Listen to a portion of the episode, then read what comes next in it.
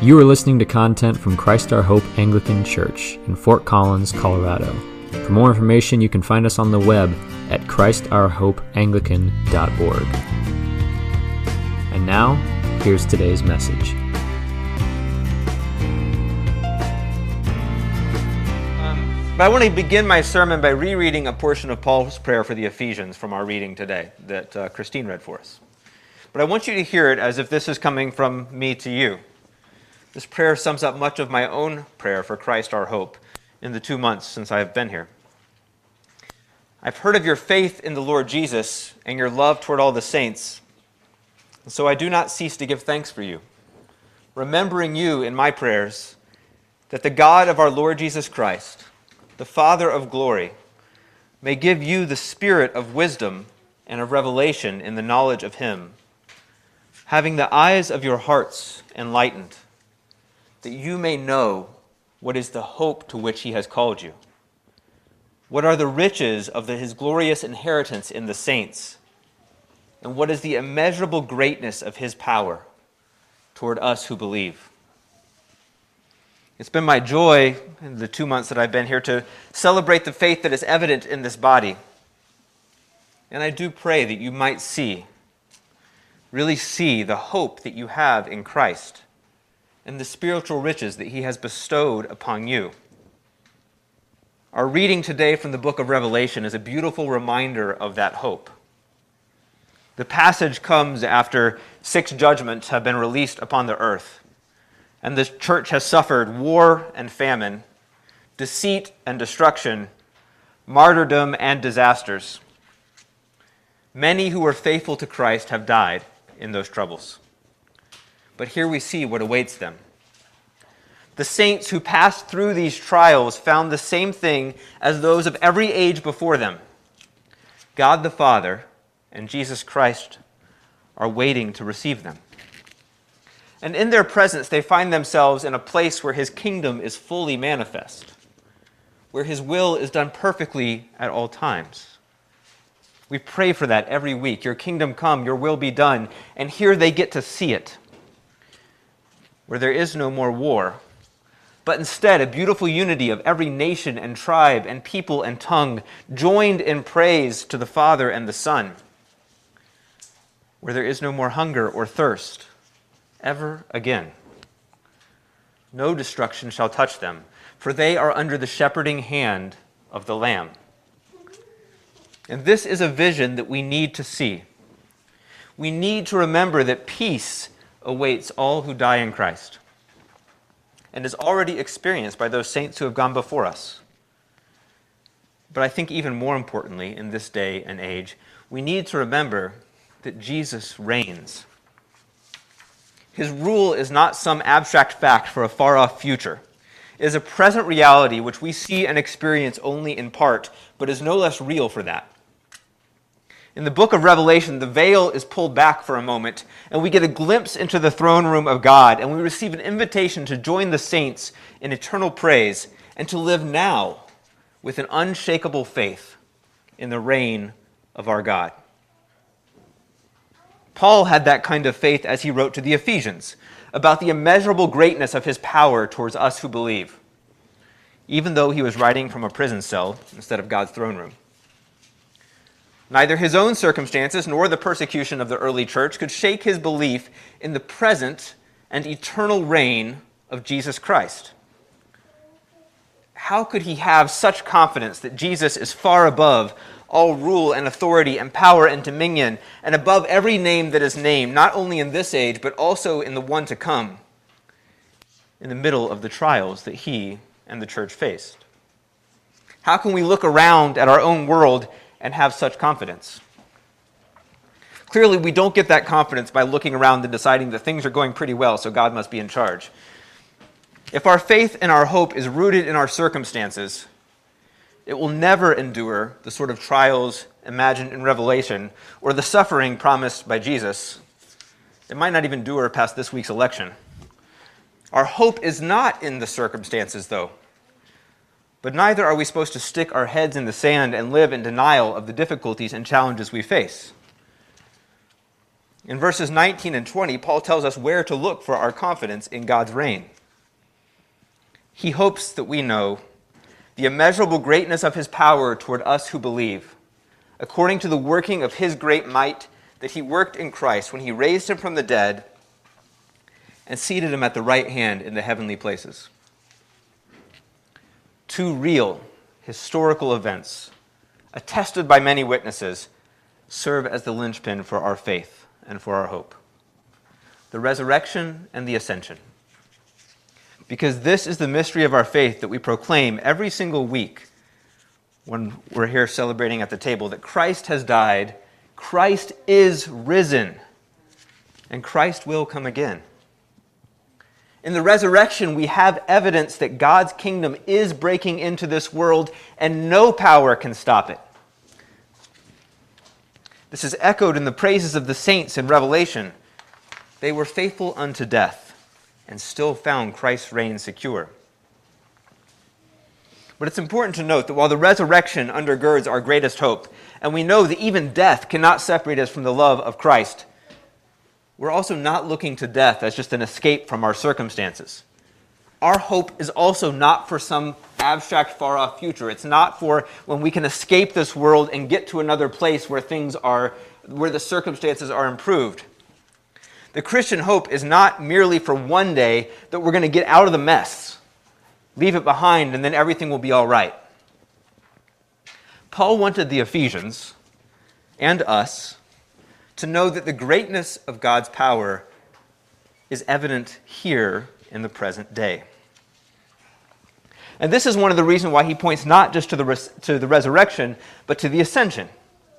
In the ascension, we believe that Jesus has gone to take his place at the Father's right hand now. He is there. Jesus reigns. Jesus is Lord, not at some point in the future. Not Jesus will reign when he returns. Jesus reigns now. As Paul puts it, God has seated him at this right hand in the heavenly places, far above all rule and authority and power and dominion, and above every name that is named, not only in this age, but also in the age to come. This is a present, enduring reality. And we have to keep our eyes on the fact that Jesus is Lord. Jesus reigns now, and our hope is now because of, of what he has done for us. Nothing that has happened this year or any other year has taken God off guard. No tragedy or travesty has come about because God's plans have been thwarted. Somehow, all of our present losses and hurts and sufferings are yet part of God's perfect plan. Res- we cannot see how exactly, and there are days and moments, I'm sure, where it doesn't seem possible that somehow all of this can be worked into God's plan. But the resurrection doesn't seem possible if we just take it at face value. But it's true, it happened. God's power was made evident in raising Jesus Christ from the dead, and our hope is secure. The power of God is not limited to what seems possible to us. And one day we'll find it works backwards on the hurts that we have suffered and brings about a joy that is greater joy for having walked through the sorrows that we suffer now. One of my favorite pictures of this is in the, the book Lord of the Rings, or I suppose also the movie, if that's your thing. I'm, I'm more of a, a book person. Um, near the end of the, the final volume of the book, um, in The Return of the King, Sam and Frodo have exhausted themselves utterly in their quest to destroy the ring. They've been walking that long path. They're, they have given their very last bit of energy. They take their very tiny last bit of whatever they have to walk out of the volcano where they have cast the ring. They've completed the quest and they're just trying to find a place to die. They have no hope.